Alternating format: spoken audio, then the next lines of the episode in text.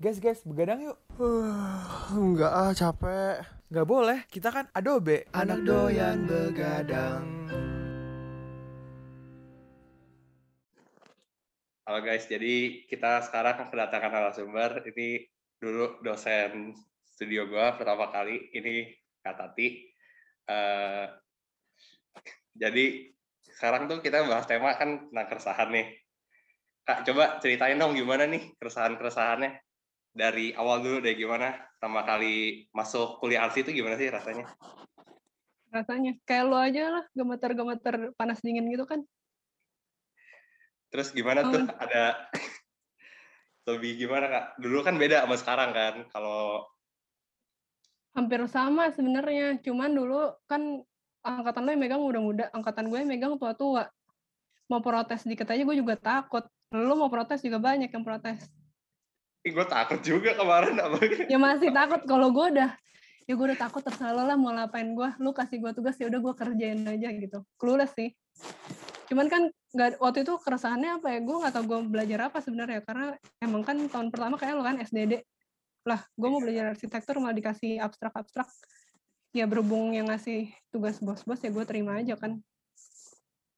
Tapi keresahan waktu awal masuk apa ya?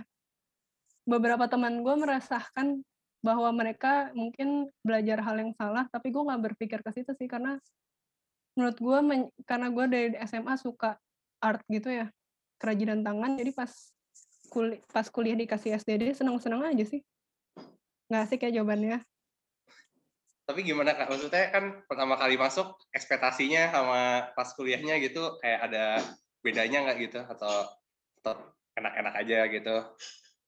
Nggak gue nggak nggak expect apa apa bener-bener clueless banget. Harapan gue waktu itu cuma satu.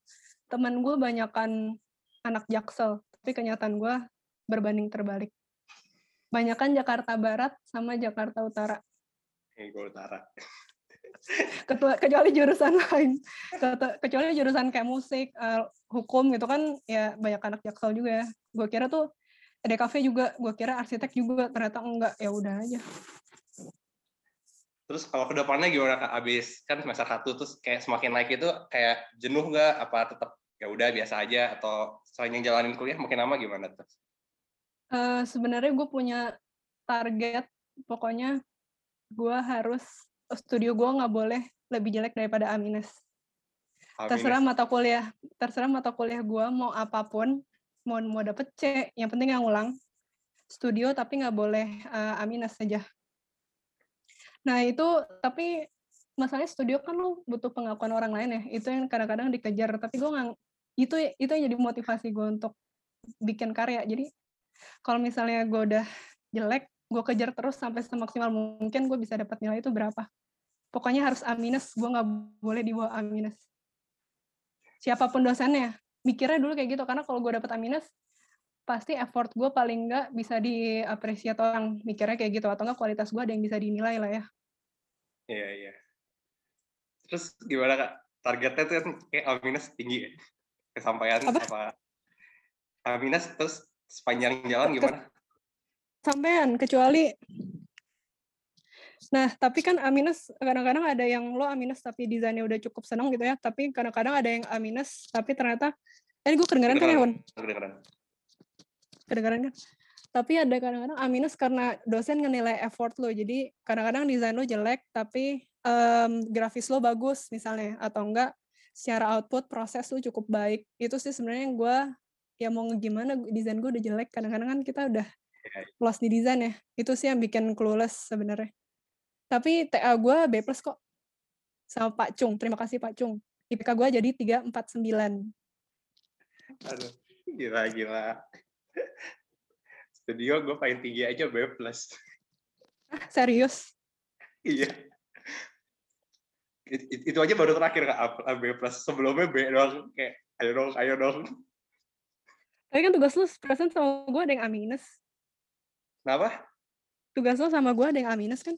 Kagak, lu kasih gue 60. Hah, serius Lupa enggak ada yang bagus ah. Enggak, Oh jadi iya, iya jadi gue mungkin ya, ya sorry ya Wan ya. Gak apa-apa. Kan belajar baru semester awal. Ya, Tapi- bener-bener. Tapi apa kata Tati, karya gue kepilih yang satu angkatan yang di- pameran. Lu Iya, udah iya. gue bilang manggil gue Tat aja masih aja Tati-Tati ya. Gak bisa. kan Ya, Tatiana. Baiklah. Angkatan angkatan angkatan gua doang berarti ya Ci. Manggil Ci lagi kan terus. Ya angkatan bawah lu jadi ngikut-ngikut lo aja. Tati Makasih kan. ya. Iya. Gak apa-apa kan ada nama baru gitu. Iya. Biar ingat oh iya kata angkatan ini gitu. Angkatan tua ya. Iya. Terus, Terus, pernah jenuh gitu nggak? Pas lagi studio atau apa kan Wah misalnya pernah. Oh, masa lu gak pernah jenuh kayak desainnya gue udah gak tahu mau diapain lagi. Itu biasa gue pola studionya misalnya studio ganjil bagus, studio genap jelek. Tuh gue ada polanya kayak gitu naik turun naik turun. Terus kalau udah jenuh ya mau gimana kerjain aja terus sampai mampus kayak gue bisa di kamar atau enggak nggak keluar keluar rumah. Ya namanya kalau udah deadline studio udah pasti gue nggak ke mall misalnya ya atau enggak keluar rumah cuman beli paket gitu-gitu doang. Saya nggak berani. Terus kalau udah pengumpulan baru rame-rame makan di mana gitu kan Se- satu studio gitu. berarti nggak nggak lepas juga ya Kak dari jenuh itu ya. Pasti pasti ada sih. Karena kan lo waktu studio kan lo belajar, lo dipaksa kan. Dipaksa Iya. bikin option. Kenapa dipaksa bikin option? Karena lo nggak pernah bikin sebelumnya, lo harus ngumpulin vocabulary yang lo achieve sendiri. Kalau nggak dipaksa, gimana lo mau bisa dapat vocab yang bagus kan? Tapi kadang-kadang kita stuck eh, kayak lu aja pakai material yang sama pas di SDD. Padahal gue suruh, Wan, lu ganti, Wan. Itu kan udah berhasil, lo coba yang lain, yang nggak berhasil gitu. Iya, Trial and iya. error kan, kayak gitu. Iya. Seru sih Gitu. tapi. Akan sih SDD. Seru seru. SDD Terus kan pas pas dulu kuliah itu kayak kepikirannya gim- gimana sih kayak ntar lulus apa kayak mikirin mikirin pas ke depannya gimana sih pas kuliah dulu kak ada keresahannya nggak sih kayak ntar gue jadi arsitek atau gimana atau gitu gitunya Ehm, gue mikirnya apa ya? Oh, zaman-zaman gue tuh rada-rada aneh. Jadi kita tuh kayaknya terlalu tertarik dengan arsitek. Tapi nggak ngefans, cuman tertarik aja. Gue lulus, gue harus kerja di arsitek ternama gitu. Atau enggak gue harus keluar negeri. Gue S2-nya harus di luar negeri. Mikirnya tuh udah kayak gitu-kayak gitu. Karena gue juga nggak tahu kenapa ya.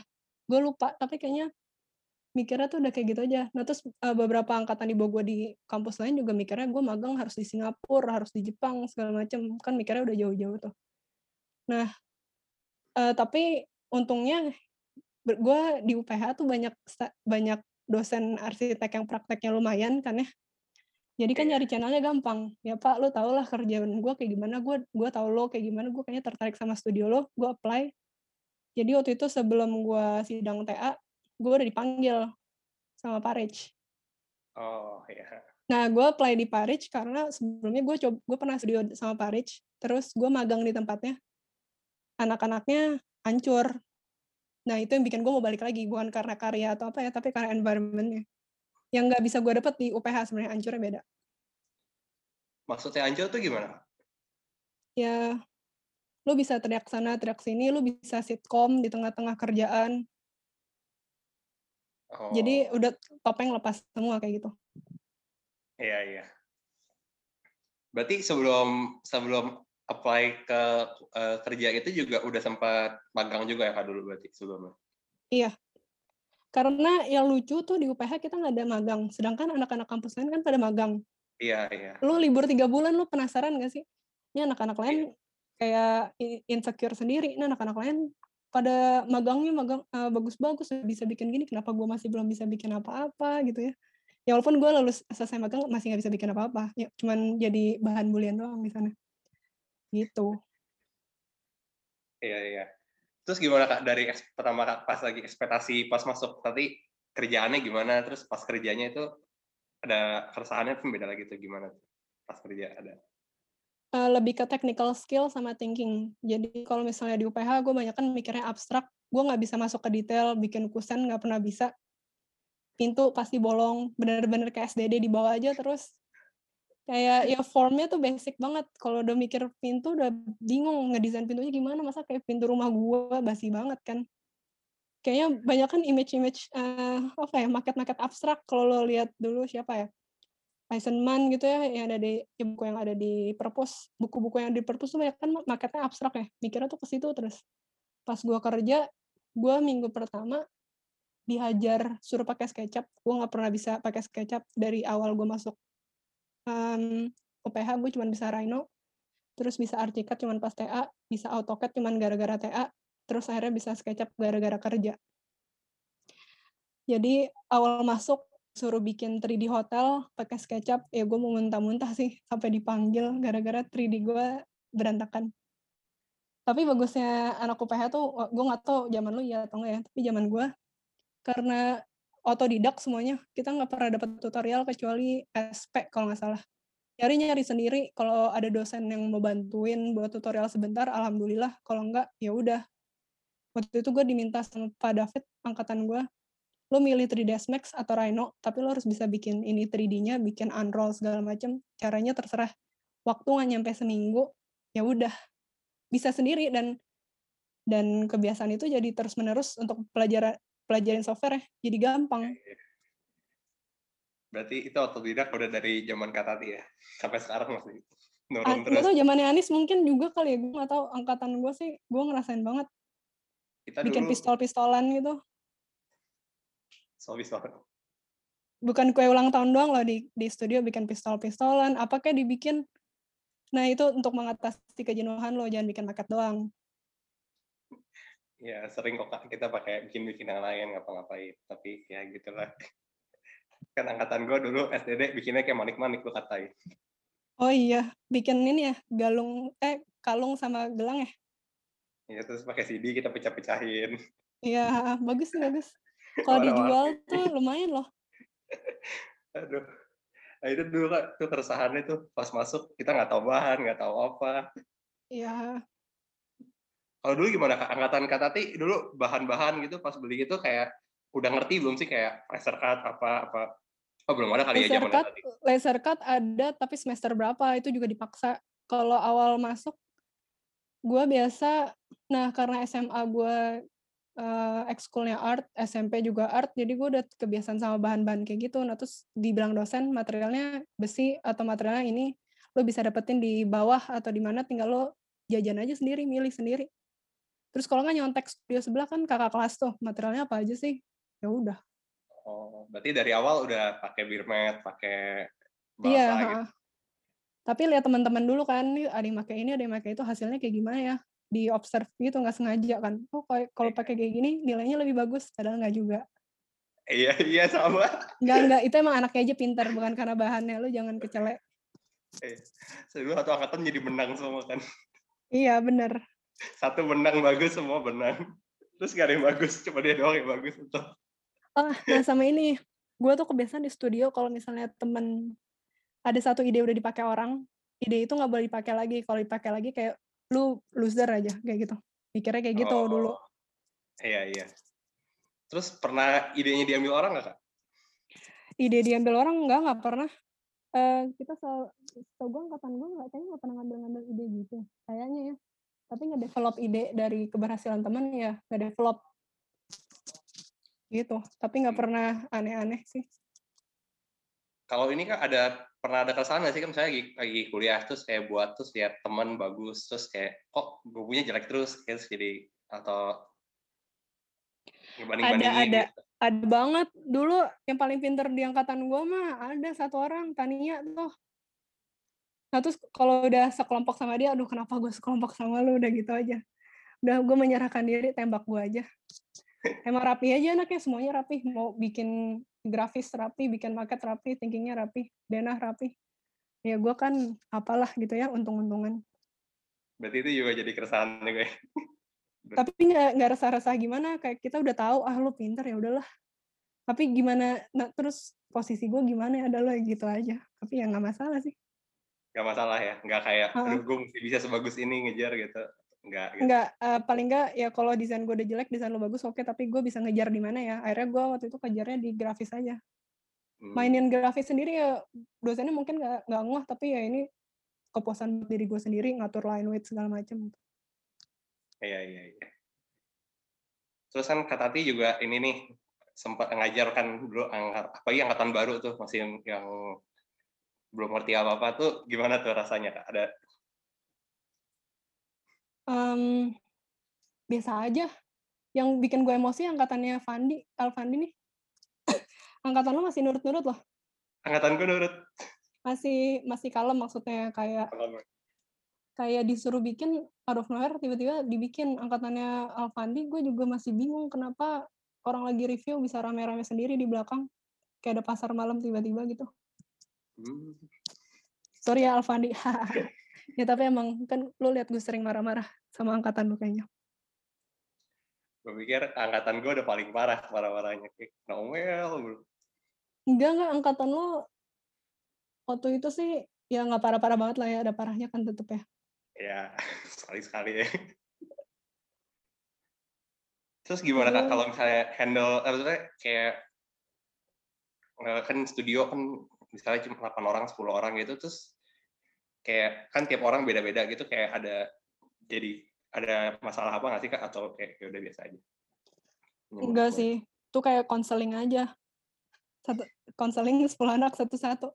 Aduh nah terus belum lagi ngulang-ngulang kata-kata kan ini sebenarnya kayak gini kayak gini. Belum lagi misalnya ada yang nggak apa ya gue udah kasih tahu A minggu lalu sekarang minggu ini gue harus ngasih tahu A lagi lu nggak ngerjain gue juga bingung kan kayak gimana yang penting kan sebenarnya ngerjainnya ya kalau yeah. lo nggak ngerjain gimana lo tahu lo salah gimana lo tahu lo benar gimana lo tahu material ini bagus at least sekecil apa pun ketika lo nyobain sesuatu lo belajar lah sedikit apa pun itu buat diri lo sendiri bukan buat dosen mah dosen nggak peduli Iya, oh, iya. Terus nih waktu gue kuliah ya, keresahan gue salah satunya adalah uh, misalnya kayak laser cut atau material gitu ya. Karena waktu itu angkatan gue lagi keranjingan disuruh kenapa bikin market terus gue juga nggak ngerti sih. Kayaknya kebiasaan aja. Nah, kalau material gue bersyukur anak UPH pada tajir-tajir pisan terus suka buang-buang material sanak jidat ah, iya. itu jadi itu jadi jatah gue terima kasih banyak kalian udah support kelulusan gue Terus laser cut pada suka mubazir kan ya. Asal kepotong aja banyak yang sepi-sepi. Gue waktu itu uh, CS-an sama Mas Bas. Gue tongkrongin terus, Mas file gue harus bisa masuk di sela-sela itu. Jadi gue gratis. Oh, lu jadi lu nebeng sama ke sononya gitu? Nebeng, uh -uh. Oh. Pokoknya pinter-pinter kayak gitu aja. Iya, iya. Bisa gitu ya. Tapi berarti dulu itu juga tetap harus pakai laser cut atau mesti kayak banyak yang bisa manual aja apa?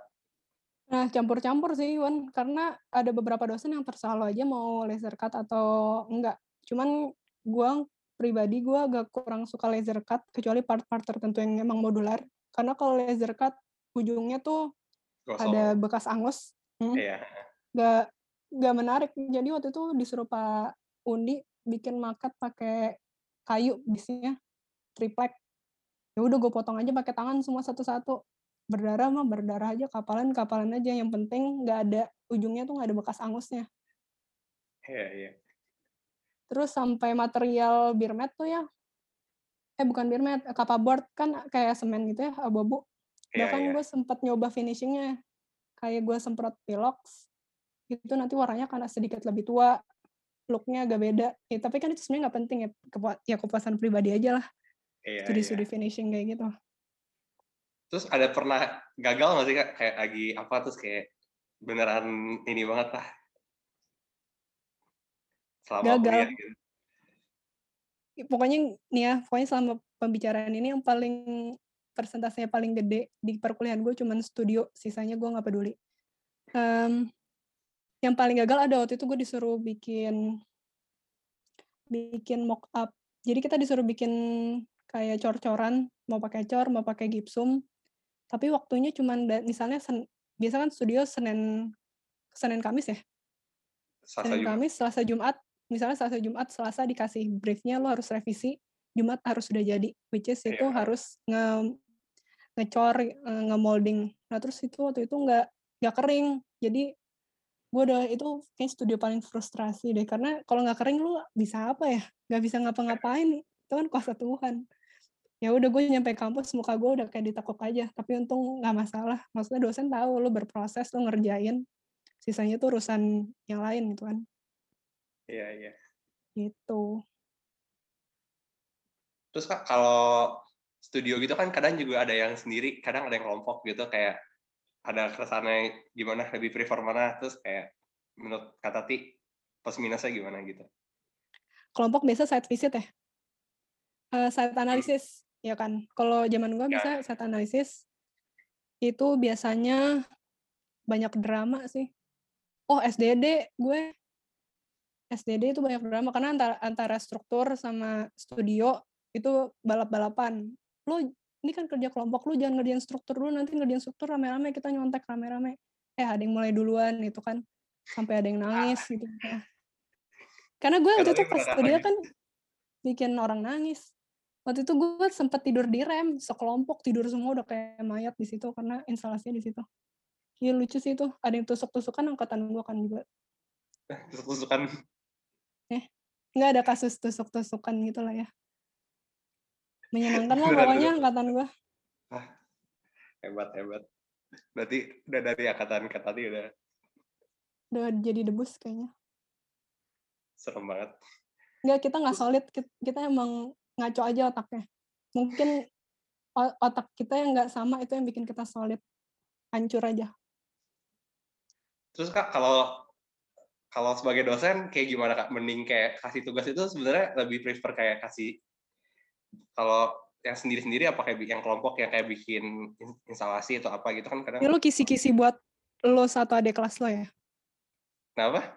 Ini pertanyaannya buat kisi-kisi buat lo atau enggak adik kelas lo ya ya, ya pengen tahu aja gitu prosesnya gimana sih kan penasaran juga gitu sudut pandang dosen gitu kan gue sih mungkin ngasih taunya nggak dari sudut pandang dosen kali dari sudut pandang mahasiswa aja ya ya biar menyenangkan Yeah. Kenapa menurut gue kalau tugas kelompok tuh enaknya lo bisa ngebaca karakter teman-teman lo. Kalau udah kerja kan ketawa tuh etos kerjanya kayak gimana aslinya keluar semua. Nah, kalau lo tahu jelek, lo hindarin selama perkuliahan. Jangan pernah satu kelompok sama dia. Kalau nggak lo menyesal. Kalau bagus, lo pepet aja terus. Setiap ada kerja kelompok, lo pepet. Apalagi MK mata kuliah pilihan yang nggak penting nggak penting gitu. Tuh ada beberapa anak rajin, lo deketin yang kayak gitu, jangan lo lepas. Berarti salah satu solusinya cari temannya pintar ya. Rajin, yang penting rajin, rajin pintar belakangan. Nah, nah terus uh, itu kan ya apa ya PDKT sama teman-teman lo supaya kenal satu sama lain aja. Hmm, iya iya iya. Terus kak kalau ngomong tentang kayak rajin terus kayak pintar gitu, terus kalau kan Kak Tati juga ini nih udah kan ada firma juga itu biasanya itu sebenarnya kalau buat ini kayak mahasiswa gini kan bingung nih kalau kerja misalnya aduh gue mesti gimana ya gitu biar orang kayak biar ini kayak sebenarnya penting yang menurut Karati yang penting itu apa sih? Yang yang dicari gitu misalnya yang dari ya fresh nah, graduate. nah, balik dulu ke eh, yang dicari sama kantor gue. Ya kantor Katati atau secara ini beda-beda kalau kantor gue yang penting lu cocok sama gue Rara sama Sani. Itu lu tahan mental sama kita bertiga lu selamat. Itu yang penting kalau lu nggak cocok sama salah satu kayak lu udah mati aja. Udah Tapi, aku hidup cuma dua kak. Oh iya. Oh, bagus bagus. Itu sih tapi setiap kantor tuh beda-beda. Uh, ada yang ngelihat portfolionya buat menang kompetisi nggak diagramnya bagus atau enggak tergantung banget itu lo nggak bisa nggak bisa apa ya yang namanya jodoh ya. Jodoh di tangan Allah gitu lo nggak bisa ngapa-ngapain. Iya iya. Berarti nggak bisa di apa gitu yang penting apa nih? Kayak kita kuliah mesti ngapain nih yang paling kepake nih anggapnya di dunia? Yang, oh ada. Yang paling kepake adalah karya studio lo sebagus-bagus mungkin. Jadi pas dimasukin portfolio tuh bagus. Beneran hmm. itu mah gue karena yang kita yeah, kita iya. nggak yeah. bakal lihat nilai. Mau IPK lo 4 tapi desain lo meble ya ya udah lo ke laut aja. Berarti Terus portfolio itu, itu lebih penting gitu ya? Iya penting banget. Penting Terus kalau misal attitude juga jadi penting. Beberapa anak UPH attitude-nya juga kadang-kadang uh, di, di ini sih di, di protes. Karena uh, ya karena banyak kan ini kali ya anak tajir udah desanya kali ya. Jadi kerja kadang-kadang suka-suka. Gue nggak tahu juga tapi uh, ya karakter anak UPH tuh attitude-nya juga mesti dipikirin pas di kerja. Jadi usahain kalau lo di studio kalau emang attitude lo udah oke, okay, ya menurut gue sih nggak masalah. Tapi kalau attitude, attitude lo bermasalah, lo nggak bisa appreciate orang, ya udah aja. Kayaknya kerja lo susah dapet studio yang menetap gitu kali. Berarti juga nggak skill dong ya, attitude juga yang salah satu yang ini. Hmm, penting banget. Mungkin juga yang sering kayak nggak nggak dinotis ya biasanya mungkin pas bar masih kuliah ya kayak nggak nggak ada yang lihat gitu tapi nanti nggak tapi kayaknya sama angkatan Alfandi pernah dia pernah berapa kali kena ceramahnya Kak Anies nggak sih? Atau enggak ceramah gua? Tentang attitude nggak tahu gue nggak tahu. Gue nggak salah aja. Atau enggak lu Awan pernah nggak ya angkatan lu? Gue lupa. Angkatan gue sekali dulu sekali doang. Ah benar. Itu dia ngaku dia pernah. Nah soalnya ya gue mah jujur aja di di dunia kerja attitude tuh tuh bakal dilihat. Kalau attitude tuh jelek desain mau bagus juga orang males kerja sama lu gitu Berarti juga lebih penting attitude berarti ya kemungkinan ya. Tapi ya mesti ada skill juga sih ya. Iya harus ada skill, balance aja sih. Balance ya, dua-duanya mesti ini ya. Terus kak kalau uh, ini gimana kak? Maksudnya yang uh, kayak dulu kan, kalau dulu zaman kata juga banyak ini nggak kayak sayembara gitu-gitu, lomba gitu? Enggak, kita nggak terlalu ada, tapi kita kayaknya nggak terlalu into competition nggak tahu kenapa. Nggak tahu aneh deh angkatan gue oh emang emang nggak ini ya? Nggak kayaknya kurang tertarik ada tapi kayak cuma satu dua kayak nggak tahu ya. Gue aja bahkan nggak ikut kompetisi apaan sih males. Misalnya dari studio suruh ikut kompetisi udah studionya aja masukin nggak gue apa-apain. Ya kalah lah ya bodo amat. Iya iya iya berarti nggak nggak kalau sekarang kan kayak makin sekarang kayak makin ini ya kayak yang zaman sekarang kayak semua sayembara sayembara banyak banget mm -hmm. tapi kan sebenarnya jangan setiap orang tuh kelebihannya beda-beda. Ada yang bagus di proyek tapi di sayembara jelek karena kan pace-nya beda ya lo harus pikirin. Jadi at least lo lo sendiri harus tahu mana yang cocok buat buat lo mana yang enggak sayembara sendiri apa sayembara Indo apa luar negeri itu aja beda kan secara penilaian kualitas segala macam lo jangan ke bawah sama orang oh dia dia sayembara menang terus dia keren yang gak gitu juga lo kelebihan lo juga ada yang lain Iya, ya, berarti jangan banding-bandingin gitu ya. Coba cari ini sendiri. Iya sih. Yang penting lo enjoy kan kerjanya. Iya. Itu sih Kak, yang kadang niatnya begitu tapi dilaksanakannya kadang sulit. Tapi kenyataan, ya mau gimana? Iya. Mau enjoy tapi Iya, gitu lah kak. Ide Curhat ya Wan ya. Gak apa-apa Wan. Gak apa-apa Wan. Yang penting ikan terus dikasih makan ya. Iya. Coba terus ya. Ntar juga bakal berhasil.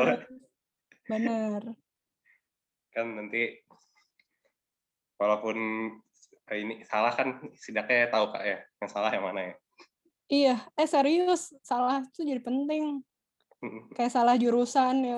Semakin tahu lu salah jurusan makin cepat lo pindah kan tanggung juga kan mau pindah. Oh ya jangan. Jangan sekarang. Kelarin dulu. Terus kak kalau di dunia kerja berarti nggak gitu ada problemnya jauh beda jauh nggak sih sama kayak yang di kuliah itu? Apa kayak sebenarnya suasananya vibe-nya itunya sebenarnya mirip-mirip gitu? Tergantung kantor loh. Biasanya yang su suasananya mirip-mirip tuh studio. Kalau udah korporat mungkin mirip tapi rada beda. Kan kantor juga beda-beda ya. Kalau gue sama ini gue maunya uh, kantornya kecil, studio terus gue apply-nya. Gue gak pernah apply yang di korporat itu, walaupun gaji lebih gede di korporat. Terus, um, eh tadi apa lagi sih lo nanya, Wan? Itu, uh, ya kayak beda beda, beda gak sih? Kayak biasa vibe kan misalnya kita studio oh iya iya. ada apa gitu gitu kayak apa masih sama juga gitu? Uh, kalau vibe-nya bisa jadi lebih seru. Kayak waktu gue di Arawe masuk tuh itu seru banget kacau uh, gue betah banget di kantor sampai jam 3 pagi, datang jam 9 gitu, karena sengebanyol itu, ngenonton hal-hal nggak berguna rame-rame. Tapi, uh, dari segi kerja jauh lebih cepat pace-nya. Di UPH waktu itu gue ngerasa pace gue lambat banget, pas kerja pace-nya terus naik. Uh, produksi gambar, desain makin lama makin cepat. Itu sih pace yang harus dikejar kalau gue rasa. berarti juga begadang-begadang tetap ya, Kak, terus ya? Tergantung lagi kantor lo. Misalnya kantor, kantor lo menganut menganut anti begadang-begadang klub. Ya udah berarti nggak begadang. Ya, tapi nggak tahu ah nggak seru kalau nggak begadang kayaknya.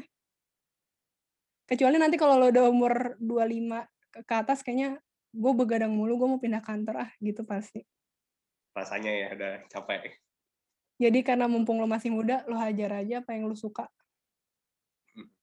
Terus kalau sekarang jadi praktisi gitu terus gimana rasanya tuh? Beda nggak sih sama kalau kerja kerja sama orang gitu kan ada masalahnya beda nggak sih? Apa ada masalah lain yang beda banget lah.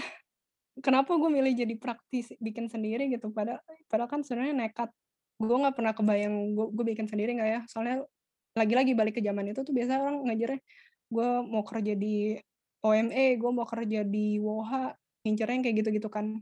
Tapi gue nggak nggak pernah kepikiran untuk mau apply yang kayak gitu Richard Rogers lah siapa. Karena kayaknya gue punya keterbatasan untuk keluar dari lingkungan inner circle gue kali ya. Gue memilih ada kan setiap orang punya pilihan dan gue memilih untuk stay di circle gue sendiri dengan konsekuensi yang mungkin gak sehip orang-orang yang kerja di luar gitu kan. Tapi kalau misalnya kerja sama orang itu udah pasti lu lihat dulu sistem kantornya kayak gimana prinsipalnya siapa? Apa yang ada di citra di di apa sosmed udah pasti beda sama aslinya. Lo tanya orang yang pernah kerja di situ attitude-nya dia kayak gimana? Sebagai bos berarti sebagai pemimpin ya? Hmm. kalau memang dia sebagai pemimpin aja sebagai leader aja tidak menyenangkan ya wassalam. Itu satu leader. Kedua HRD lu lihat HRD-nya HRD tuh banyak yang rada-rada juga loh. Manipulatif jadi waktu gua kerja sama orang masalahnya cuma di dua itu.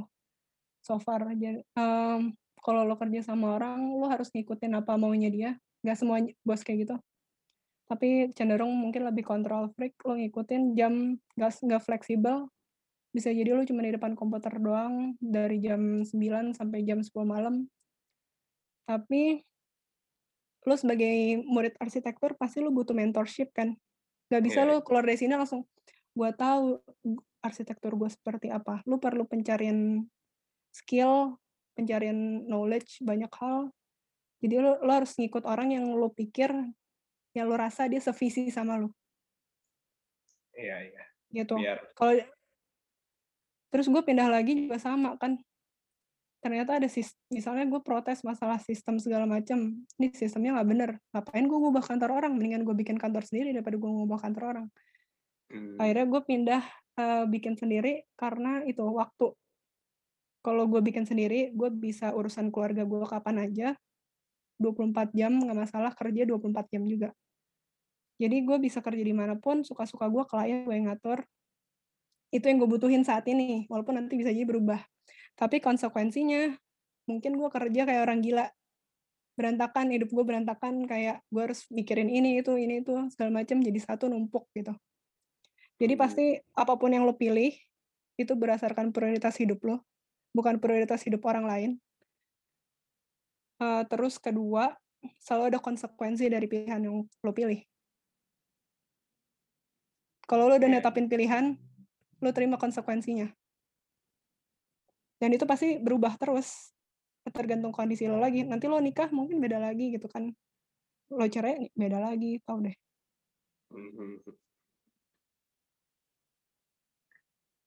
Gila, gila. Berarti kalau ini juga berarti kalau mau gimana pun tetap ada plus minus ya. Berarti menurut Kak Tati itu kalau hektik itu berarti tetap lebih hektik jadi praktisi ya daripada kerja ini ya? Lebih hektik lo bikin sendiri sih. Lebih hektik sendiri ya? Uh, karena lo di kalau lo kerja sama orang lo cuma mikirin misalnya satu proyek gue klien gue adalah bos gue kalau lo atau enggak lo ada teammates lo lah ya ada yang bantuin kalau lo bikin sendiri gue harus mikirin klien gue harus mikirin karyawan gue harus mikirin tukang gue harus mikirin ini kapan mulai konstruksi yang itu kapan mulai konstruksi yang itu tukangnya belum ada kayak gitu gitu loh hmm. belum lagi kehidupan pribadi lo tiba-tiba kecampur susah untuk ngeklusterin pikiran-pikiran lo itu Iya, berarti kalau sendiri berat bagi-bagi ininya ya, waktu sama prioritasnya gitu ya. Iya, makanya kita bertiga aja udah ancur-ancuran gitu berdarah waktu awal bikin tuh udah berdarah berdarah kan udah yeah. udah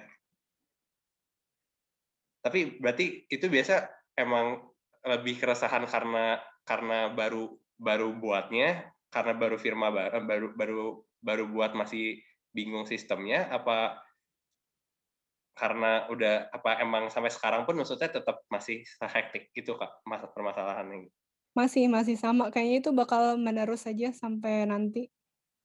Tapi apa ya um, ya kayaknya kan kalau lu bikin firma sendiri lo harus bisa nge-manage nge-manage-nya nge-manage proyek nge-manage orang nge-manage duit dan itu bukan skill bukan kelebihan dari gue dan gue harus belajar banyak di situ. Makanya gue berdarah berdarah kebetulan kita bertiga paling jelek di ngatur duit dan dan sebagainya. Mungkin di desain masih oke oke aja tapi udah manajemen segala macam berantakan. Dan kita mesti ngerangkak eh, jalan pelan pelan kan buat itu. Nah makanya um, mungkin lo berpikir ngapain sih arsitektur? Gue analisis site mesti mikirin A B C D F G yang nggak ada relasinya sama arsitektur karena di situ kayaknya gue ngerasa yang gue dapat waktu kuliah gue harus belajar sesuatu yang baru dengan cepat. Karena ya di praktek selalu ke bawah kan lo bikin proyek gue harus belajar sesuatu dengan cepat karena klien gue ini. Nge-manage juga gue harus belajar nge-manage yang cepat gue harus belajar bikin RAB yang cepat gue harus belajar nge-handle tipe-tipe orang tertentu. Jadi kemampuan lo belajar itu jadi penting kerja keras lo juga jadi penting cuman mungkin bentuk belajarnya beda-beda ya karena ya lo kalau masih mahasiswa kan emang mahasiswa fungsinya untuk melakukan protes dan demo ya. Tanpa mengetahui reason yang pasti apa. Mungkin nanti kalau udah kerja ngapain gue demo kemarin ya? Ngapain gue protes? Harga minyak naik. Ternyata emang udah harus naik. Ini firma gue udah uh, tiga tahun. Tiga tahun. Dan modalnya dari nol kayak kita nggak punya modal apa-apa ketiga bukan yang satu orang sugi tenan gitu langsung bikinin dapat duit 100 juta enggak enggak kayak gitu.